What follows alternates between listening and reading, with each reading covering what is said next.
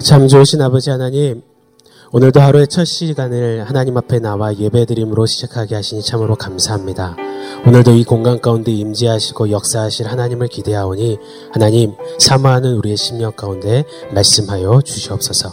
예수님의 이름으로 기도합니다. 아멘. 좋은 아침입니다. 오늘 주신 하나님 말씀 함께 보겠습니다. 마가복음 4장 26절로 34절의 말씀입니다.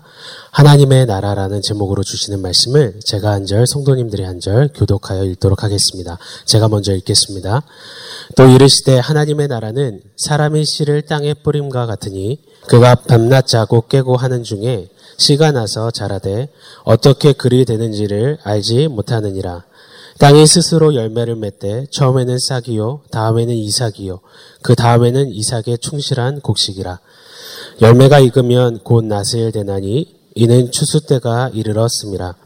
또 이르시되 우리가 하나님의 나라를 어떻게 비교하며 또 무슨 비유로 나타낼까? 겨자씨 한 알과 같으니 땅에 심길 때에는 땅 위의 모든 씨보다 작은 것이로되 심긴 후에는 자라서 모든 풀보다 커지며 큰 가지를 내나니 공중의 새들이 그 그늘에 깃들일 만큼 되느니라. 예수께서 이러한 많은 비유로 그들이 알아들을 수 있는 대로 말씀을 가르치시되 34절 같이 읽습니다. 비유가 아니면 말씀하지 아니하시고 다만 혼자 계실 때에 그 제자들에게 모든 것을 해석하시더라. 아멘. 오늘 본문에서 예수님께서는 두 가지 비유를 통해서 하나님 나라를 가르쳐 주시는데요. 바로 자라나는 씨의 비유와 겨자씨 비유입니다. 그런데 이 비유들을 살펴보기 이전에 먼저 하나님 나라에 대한 이해가 필요합니다. 이 나라에 쓰인 이 바실레이아라는 단어에는요, 통치하다, 다스리다라는 의미가 담겨져 있습니다. 즉, 하나님 나라란 하나님의 통치하심과 다스리심을 의미합니다. 먼저는 하나님과 분리되었던 이 죄된 인생이요. 예수 그리스도를 통해서 다시 하나님의 다스리심과 통치를 받는 상태가 된 것, 하나님 나라입니다. 또한 하나님이 임재하시고 다스리사 통치하시는 어떤 특정한 공간과 장소와 영역과 시간이 하나님 나라이기도 합니다. 그리고 궁극적으로는 역사의 끝날 하나님 나라된 모든 이들이 영원토록 거할 땅, 하나님의 완벽한 통치와 다스리심이 가득 충만한 저 천국이 하나님 나라인 것입니다. 그래서 하나님 나라는요, 예수 그리스도께서 이 땅에 오신 후 그 예수를 믿는 자들 안에 이미 시작되었습니다. 그러나 아직입니다. 역사의 끝이 이를 때까지 하나님 나라의 완성을 고대하면서 늘 깨어서 기도하며 천국 복음을 전하며 인내하며 믿음의 선한 싸움을 싸워야 하는 것입니다. 하나님 나라의 이 이미 그러나 아직 이 개념이 하나님 나라를 이해하는데 너무나 중요합니다. 사랑하는 성도 여러분, 이 하나님의 나라는요 이미 우리 안에 임하여져 있음을 믿으시기를 바랍니다. 누군가가 우리에게 찾아와서 아 도대체 하나님 나라가 뭐예요라고 묻는다면 그때 우왕좌왕 망설이지 말고 우리는 이리 대답할 수 있어야 합니다. 네, 하나님의 다스리심과 하나님의 통치를 받는 제가요, 우리가 바로 하나님의 나라입니다라고 답변해야 할 것입니다. 하나님의 나라는요, 이 땅의 어떤 기득권, 제도권도 아니고요. 또한 이 가시적인 어떤 권력과 힘의 어떤 나라가 아닙니다. 예수께서 십자가 보혈로 값주고 사신, 그래서 나라와 제사장 삼아주신 저와 여러분, 우리가 바로 하나님 나라인 것입니다. 고로 오늘도 죄 많은 세상 속에 살면서 나의 나약함과 여전히 악하고 추한 내 어떠함 때문에 하나님 나라를 보지 못하고 이미 이만 하나님 나라를 누리지 못하는 그 자리에 서지 않으시는 우리 성도님들 되시기를 소망합니다. 하나님 나라의 왕이신 우리 예수님께서 우리를 하나님 나라답게 더욱더 견고하게 세우실 줄을 믿습니다. 오늘 순서를 조금 바꿔서요. 31절, 32절에 기록된 이 겨자씨 비유부터 먼저 조금 살펴보도록 하겠습니다. 우리 31절, 32절을 같이 읽겠습니다. 겨자씨 한 알과 같으니 땅에 심길 때에는 땅 위에 모든 씨보다 작은 것이로되 심긴 후에는 자라서 모든 풀보다 커지며 큰 가지를 내나니 공중의 새들이 그 그늘에 깃들일 만큼 되느니라. 겨자씨는 당시 팔레스틴 사회에서는 누구나 다 인정할 정도로 가장 작은 씨였습니다. 작고 잘 보이지도 않고요. 너무 작아서 잘 잡히지도 않는 이 겨자씨가요. 그런데 이 땅에 심겨진 후에는요. 보통은 3, 4미터, 그리고 크게는 6, 7미터까지 이 높이 자라는, 넓게 자라는 큰 겨자나무가 된다라는 것입니다. 그리고는 그 나무 그늘에 이 새들이 와서 심을 얻는다라고 말씀하십니다. 어, 예수님은요, 실제로 이 땅에 작은 겨자씨처럼 오셨습니다. 이 나사렛에서 무슨 선한 것이 날 수 있겠느냐던 이 나다나엘의 말처럼요, 보잘 것 없는 촌동네, 그것도 가난한 목수의 아들로 이 땅에 오셨습니다. 무엇보다도요, 하나님이 인간을 입고 이 땅에 오셨다라는 이 사실보다 더 큰 작아지심은 없습니다. 그렇게 작은 겨자씨처럼요, 오신 우리 예수님은요, 요한복음 12장 24절, 이 한 알의 밀이 죽으면 많은 열매를 맺느니라 이 말씀 따라 이 땅에서 하나님 나라의 그 씨로서 죽으셨고 그로 말미암아 이제 오고 오는 모든 세대에게 모든 민족과 족속과 백성 방언이 나와 그 십자가 그늘 안에서 영원한 안식과 완전한 구원의 회복을 누리게 하신 것입니다. 이처럼요. 예수 복음은 겨자씨와 같이 작고 연약했고 많은 사람들이 조롱하고 무시했지만요. 그 복음의 씨가 심기어져서 자라서 수많은 사람들을 구원하는 겨자나무가 되어서 울창한 복음의 숲을 이루었다라는 사실이 우리에게 너무나 중요하고 너무나 귀한 은혜인 것입니다. 할렐루야. 어, 지난 토요일 저희 교회 LTS 임직자 스쿨에서 양아진 선교사님들의 묘원에 다녀왔습니다. 하나님이 조선을 이처럼 사랑하사 외치면서 조선인보다도 조선인들을 더 사랑했던 이 선교사님들의 이야기를 전해 듣고 왔습니다. 당시 미개했고 복음에 대해서는 이 철저히 적대시했던 조선에 영적으로 암울했고 암흑기와 같았던 그 조선에 작은 겨자씨처럼 찾아와 복음의 씨를 뿌린 그 선교사님들의 모습을 보았습니다. 조선 땅에 이르는 지 몇 개월이 안 돼서 죽기도 했고요. 태어난 지 몇 개월 안 된 아이들이 전염병에 죽어가는 아픔을 경험하기도 했습니다. 그렇게 짧게 저버린 별과 같이 이 땅에 살다 갔지만 그들이 뿌린 복음의 씨가 불과 100여 년 만에 겨자나무가 되어서 오늘날 한국의 복음화와 선교 한국을 이루게 된 것입니다. 그 중에요. 루비 캔드릭이라는 이 여자 선교사가 죽기 전에, 죽기 얼마 전에 이 부모님에게 이런 편지를 보냈다라고 합니다. 제가 적어왔는데 한번 읽어드릴게요. 어쩌면 이 편지가 마지막일 수도 있습니다. 제가 조선에 오기 전 뒤뜰에 심었던 하나의 씨앗이 이제 내년이면 꽃으로 활짝 피겠죠. 그리고 또 다른 씨앗을 만들어내겠죠. 저는 이곳에 작은 씨앗이 되기로 결심했습니다. 제가 씨앗이 되어 이 땅에 묻히게 되었을 때 아마 하나님의 시간이 되면 조선 땅에는 많은 꽃들이 피고 그들도 여러 나라에서 씨앗이 될 것입니다. 저는 이 땅에 저의 심장을 묻겠습니다. 바로 이것은 저의 조선을 향한 열정이 아니라 하나님의 조선을 향한 열정이라는 것을 알게 되었습니다. 아빠, 엄마 사랑합니다. 이 그녀의 묘비에는요, 일이 또한 적혀 있었습니다. 만일 나에게 바쳐질 수 있는 천 개의 목숨이 있다면 그 모두는 조선을 위해서 바쳐질 것이다. 사랑하는 성도 여러분, 우리가 오늘요, 전하며 뿌리는 이 복음의 씨, 하나님의 씨, 예수 그리스도는 어제나 오늘이나 내일도 영원토록 변함없으시는 하나님이심을 믿으십니까? 2000년 전에 갈보리 십자가로 이루신 작은 겨자씨가 큰 겨자나무가 되는 역사. 100여 년 전에 이 땅에서 이 선교사들이 뿌렸던 작은 겨자씨가 큰 겨자나무가 되었던 역사처럼요. 오늘 우리가 뿌리는 이 복음의 씨가 반드시 자라서 겨자나무가 될 것을 믿음의 눈으로 바라보시는 은혜가 있으시기를 축원합니다. 특별히 오늘요.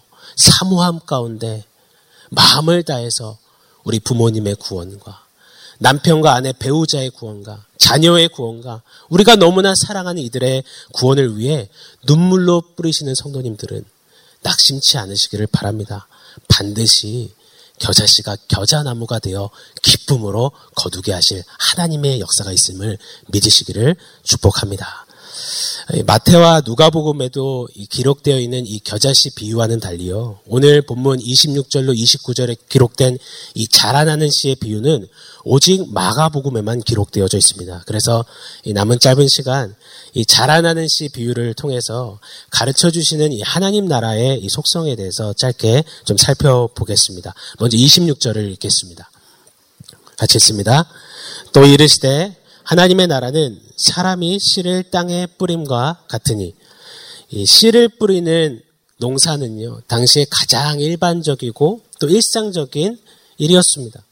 하나님 나라를요 이 씨 뿌리는 농사로 이 비유하시면요 하나님 나라가 멀리 있는 동떨어져 있는 어떤 관념적이고 개념적인 추상적인 것이 아니라 하나님 나라는 매우 가까이 우리 일상 속에 있다라고 가르쳐 주시기 위함이라고 믿습니다.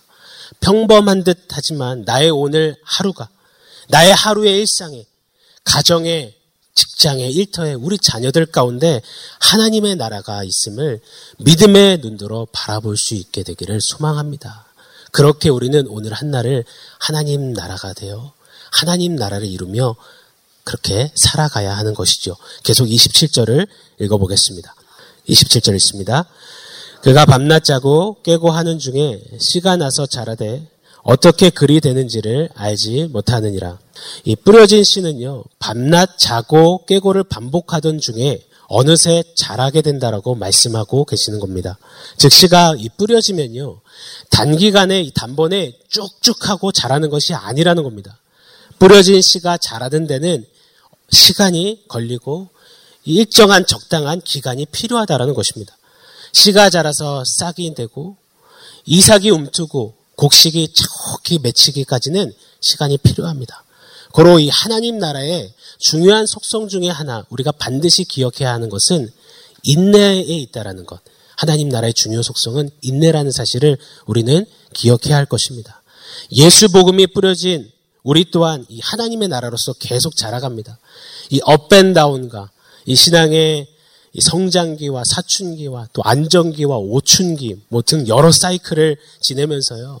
이 하나님 나라답게 점차 예수님을 닮음으로 천성을 향해서 오르막길을 오르는 그 여정길에 있습니다. 고로요. 우리는 서두르면 안 됩니다. 예수 안에서 밤낮 자고 깨기를 반복하는 그 중에 어느샌가 하나님 나라로서 우리가 많이 자라가게 된다라는 사실을 꼭 믿음의 눈으로 바라봐야 할 것입니다. 환란은 인내를, 인내는 연단을, 연단은 소망을 이룬다라는 주님 말씀처럼요. 하나님 나라로서 하루하루를 하나님 나라답게 인내하면서 걸어야 하는 우리인 것입니다. 사랑하는 성도 여러분, 혹 오늘 우리 가운데요. 이 복음의 씨를 내 주변 사랑하는 이에게 또 가족에게 뿌렸는데 아무 반응도 없고 미동도 없는 것처럼 여겨지신다라고요. 그때요. 좌절하지 마시고 기대하며 기도하며 인내하시기를 바랍니다. 낙심치 말고 낭망치 말고 인내하셔야 합니다. 왜냐면요. 반드시 이 뿌려진 씨는 자라게 되어 있기 때문입니다. 이것이 하나님 나라의 속성, 특징이기 때문이죠. 우리 계속 좀 보겠습니다. 27절, 28절을 또 읽겠습니다. 그가 밤낮 자고 깨고 하는 중에 씨가 나서 자라되 어떻게 그리 되는지를 알지 못하느니라. 땅이 스스로 열매를 맺되 처음에는 싹이요, 다음에는 이삭이요, 그 다음에는 이삭의 충실한 곡식이라. 이 뿌려진 씨는 어느 정도 시간이 지나면 자라게 되어 있습니다. 그런데 여기서 중요한 것은요, 그 씨가 싹이 트고 또 이삭이 되고 곡식을 맺는 이 모든 이 자라남이요, 도대체 어떻게 그리 되는지, 왜 그렇게 되는 건지 알 길이 없다라는 겁니다. 그냥 뿌렸을 뿐인데 땅이 스스로 열매를 맺는 것 같다라고 그렇게 가르쳐 주고 계십니다. 여기서 중요한 하나님의 속성. 우리가 반드시 살펴보아야 되는 하나님 나라의 특징은요. 이 복음의 씨가 자라는 것은 전적으로 하나님 몫이라는 사실입니다. 하나님 나라의 주체가요. 내가 아니고 그 누구가 아니라 바로 하나님이라는 사실. 너무나 당연하면서도 매우 중요한 하나님의 나라의 속성인 것입니다. 우리 인생에 찾아온 죄, 그 죄가 심어준 가장 무서운 그 영향력은요, 역사는 우리로 하여금 하나님처럼 되고자 하고 하나님 자리를 차지하고픈 열망을 일으켰다라는 것입니다. 사랑하는 성도 여러분, 이 뿌려진 씨를 자라게 하시고 열매 맺게 하시고 부흥케 하시고 역사하시고 이를 이루시고 성취하시고 이 모든 것은요 우리 하나님만이 하십니다. 그런데요 우리는 마치 내가 잘나서 내 토양이 좋아서 내 밭이 좀 특별해서 씨를 자라게 한 것냥 착각할 때가 그래서 우쭐할 때가 많다라는 것입니다. 하나님 나라에는요 내가 말이지는 있을 수 없습니다. 하나님 나라에는 오직 하나님이 하셨습니다만 존재하는 나라입니다. 이제는 내가 아니요 내 안에 그리스도 예수께서 사신 것이라 이 말씀의 고백처럼 말입니다. 성도와 교회를 하나님 나라를 부흥케 하고 성장케 하고 놀라운 역사를 감당케 하는 이 모든 것이 하나님의 몫임을 하나님만이 하심을 하나님 나라된 우리는 반드시 인정해야 하는 것입니다. 고린도전서 3장 6절 7절 말씀을 한번 읽어보겠습니다. 같이 있습니다. 나는 심었고 아볼로는 물을 주었을 때 오직 하나님께서 자라나게 하셨나니 그런즉 심는 이나 물 주는 이는 아무것도 아니로되 오직 자라게 하시는 이는 하나님 뿐이니라 아멘. 사랑하는 성도 여러분, 지금 내 안에 이 귀한 하나님 나라의 씨, 복음의 씨가 뿌려졌다고요. 그 씨앗이 지금 자라고 있고 어느 정도 은혜 가운데 좀 이삭이 되고 곡식도 맺히는 것 같다고요. 그렇다면요. 그때 나 잘 됐구나. 나 꽤 괜찮구나. 나도 이런 역사를 하는구나라고 어깨 올리면서 고개 뻣뻣해서는 아니 됩니다. 그때 모든 영광과 찬송은 오직 하나님 한 분만 받으셔야 됨을 기억하며 하나님께 영광 돌리는 그 하나님 나라의 모습을 갖춰 서야 할 것입니다. 이 사실을 하나님 나라된 우리는 결단코 잊어서는 안 됩니다. 또한 주변 누군가에게 복음의 씨를 뿌렸다면요. 하나님께 온전히 맡겨드리시기를 축원합니다. 내 힘으로 내 어떠함으로 이루려다가 포기하고 주저하고 절망하는 자리에 서지 마시고요. 잘하게 하시는 분은 오직 하나님이심을 믿고 하나님 목심을 믿고 뿌려진 씨를 하나님께 온전히 맡겨드리시는 이양해 드리는 우리 사랑하는 성도님들 되시기를 축복합니다. 자, 끝으로 29절을 읽겠습니다. 열매가 익으면 곧 낫을 되나니 이는 추수 때가 이르렀습니다. 하나님 나라에는 추수 때가 있다는 것, 그리고 낫을 되는 심판이 있다라는 것을 기억해야 합니다. 즉 하나님 나라는요 언젠가 완성될 날이 있다라는 것, 이 하나님 나라의 중요한 속성입니다. 이미 시작된 하나님 나라는 아직이지만 주님 재림하시는 그날 열매된 성도들을 거두어 들이시면서 완성될 것입니다. 고로 우리 주님 다시 오실 때까지 항상 기도하고 깨어 있어서 기쁨으로 그날 그 하나님 나라가 완성되는 그날 그 보좌 앞에 나아갈 때까지 참고 인내하고 기다리는 것. 이 찬송가 가사 고백처럼요. 매일매일 차곡차곡 경건의 능력으로 그 마지막 추수의 때 하나님 나라의 완성을 바라며 걸어가야 하는 것. 하나님 나라로 부름받은 저와 여러분, 우리의 삶이 되어야 한다는 것입니다. 사랑하는 성도 여러분, 예수님은 이 하나님 나라의 이 귀한 진리를요, 비유로 계속해서 가르치셨습니다. 이 오늘 말씀 34절에 보시면 제자들에게만 이 비유를 해석하셔서 알려주셨습니다. 오늘도 이 하나님 나라의 이 놀라운 이 비밀과 이 신비를요, 세상은 알 리가 없습니다. 그러나 그리스도 예수의 제자로 부름받은 저와 여러분들에게는 오늘 이 귀한 진리를 가르쳐 주시고 깨닫게 하시고 깨워 주시고 그리고 도전하신다라고 믿습니다. 그로 하나님의 통치와 다스리심을 받는 하나님의 나라된 성도 여러분, 하나님 나라로서 오늘도 인내하며 오늘 한 날도 겨자씨를 겨자나무로 자라게 하시는 그 하나님을 온전히 기대하며 허락하신 우리의 삶의 자리에서 하나님 나라로서 이 복음의 씨를 오늘도 열심히 뿌리는 그런 하나님 나라답게 살아가는 우리의 삶이 되기를 간절히 소망합니다. 그런 오늘 한 날, 그런 계속되는 나날, 주님 나라 완성되는 그날까지 그렇게 걸으시는 우리 사랑하는 성도님들 한 분 한분 되시기를 예수님의 이름으로 간절히 축원합니다. 함께 기도하겠습니다. 하나님, 하나님의 다스리심과 통치를 받는 하나님 나라 삼아 주셔서 참 감사합니다. 이제 이 마지막 때에 하나님 나라답게 자라고 하나님 나라답게 서서 하나님 나라를 더욱 확장하며 건실히 세워가는 우리 모두 에게 우리 하나님 역사하여 주시옵소서. 예수님의 이름으로 기도합니다. 아멘.